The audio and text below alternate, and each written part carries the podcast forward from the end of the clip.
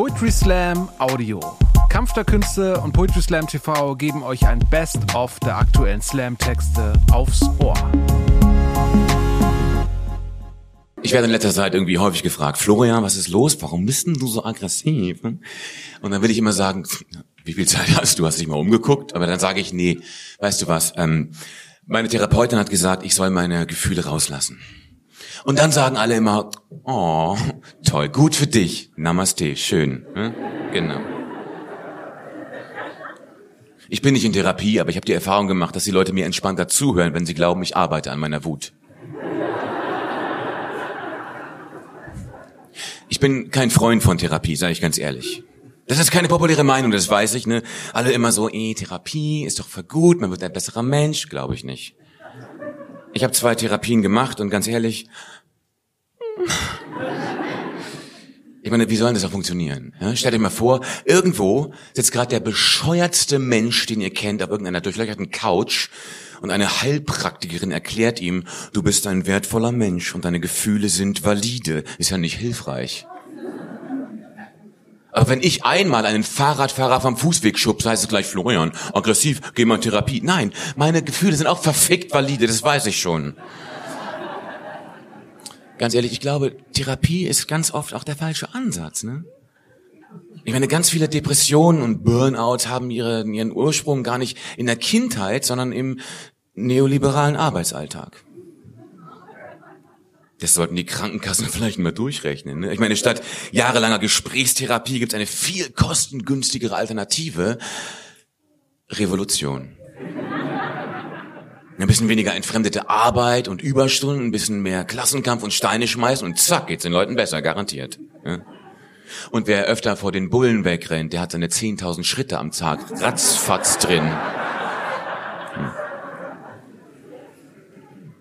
LehramtsanwärterInnen zum Beispiel dürfen gar keine Therapie machen, gemacht haben. Nicht mal ein Erstgespräch, wenn sie verbeamtet werden wollen. Ne? Weil sonst kommt der Amtsarzt und sagt, na, was war denn da los? Mhm, mhm, mhm. Hat da jemand zu viel Zeit zum Zweifeln? Gab's nicht zu korrigieren? Ja? Entschuldigung, aber äh, selbstkritische Sollbruchstellen auf zwei Beinen, die nehmen wir nicht. Ja? Das macht ja Sinn. Wenn das Schulsystem sich die Zugrunde-Richtung seines Personals komplett auf die eigene Fahne schreiben will, ist zu viel Resilienz unfairer Wettbewerb. Nur die Harten kommen in den Garten. Ne? Also zu Besuch, die Schwachen, die liegen da schon. Und jetzt haben wir zu wenig Lehrkräfte. Wie konnte das denn passieren? Ja gut, es gab so ein paar Anzeichen, die hätte man sehen können, sollen, gemusst, aber hm, ne?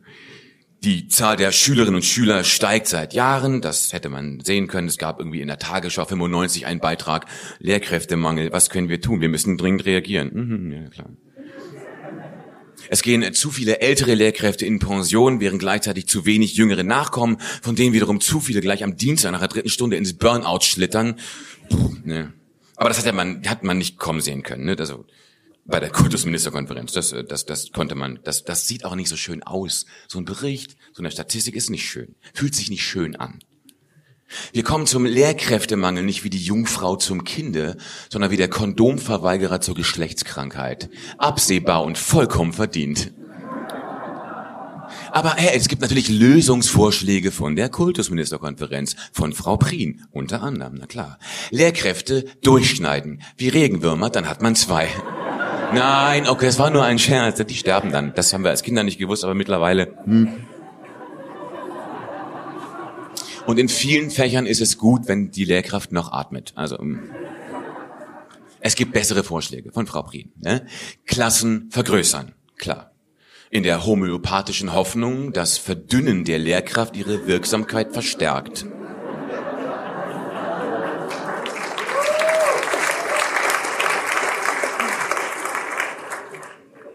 Vorschlag Nummer zwei. Teilzeit verbieten. Das macht ja Sinn. Ne?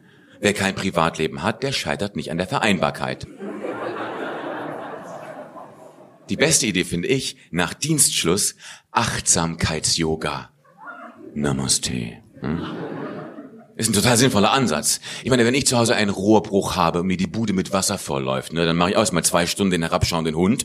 Danach gehe ich duschen, drehe das wieder auf und denke, hä, immer noch kaputt? Ich habe doch gerade Yoga gemacht. Ich muss einfach mehr Yoga machen. Nee, da hilft keine Therapie.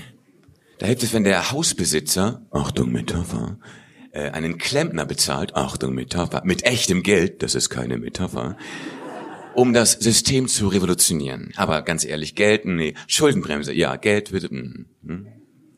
Den Preis für diese Misere zahlen am Ende, ey, okay, die Schülerinnen und Schüler. Und jetzt haben die alle Prüfungsangst und wollen nach dem Abi nicht mal 40 Stunden die Woche arbeiten. Können wir mal die Wehrpflicht wieder einführen, damit die ein bisschen Disziplin lernen vielleicht. Hm. Dabei ist ja eigentlich Schule der beste Ort, um so eine Revolution zu planen. Wo ist alles da? In Chemie könnte man Molotow-Cocktails basteln.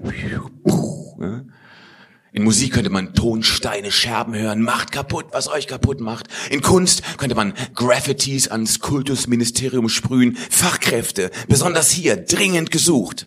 In Deutsch könnte man Flugblätter formulieren und in Mathe berechnen, wie man Vermögen umverteilt. Projektwoche Umsturz.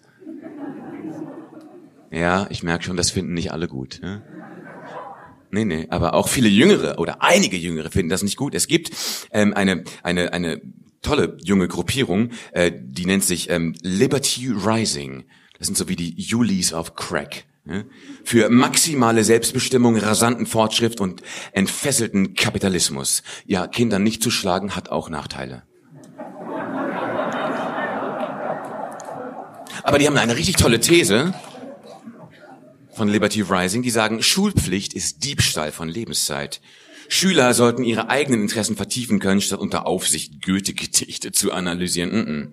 Schluss damit. Nur private Bildung kann moralisch sein. Und das finde ich einen guten Ansatz. Ne? Bildung nur noch für Leute, die es leisten können und wir machen Bildung dann so teuer, bis nur noch ungefähr so fünf Prozent der dann, okay, zufällig, aus Versehen, weißen deutschen Akademikern Kinder dann irgendwie in die Schule gehen und erledigen nebenbei den Lehrkräftemangel. Die anderen 95 Prozent werden gute und untertänige Endverbraucher und revolutionieren nebenbei die Pflegekrise, weil Zeit, die Oma umzudrehen, haben sie dann ja zu Hause, ne? Genau. Win-win. Ehrlich gesagt, win-win-win. Das ist ja nur mein offizieller Plan. Heimlich denke ich, wisst ihr was, mach das mal. Dann krieg ich schneller meine Revolution und muss nicht in Therapie. Ich bin nämlich ganz gerne wütend und ich weiß schon, das ist okay. Disclaimer am Schluss der Vollständigkeit halber. Das war ironisch mit der Therapie. Ich bin nicht gegen Therapie. Im Gegenteil, ich glaube, jeder und jede würde am Ende von einer Therapie profitieren, aber es ist auch egal, wie man das findet. Man kriegt sowieso keinen Platz. Denn deswegen ist es auch in Deutschland so schwer mit der Nächstenliebe. Liebe deinen Nächsten wie dich selbst. Oh mein Gott, der Arme, warum? Er hat mir überhaupt nichts getan.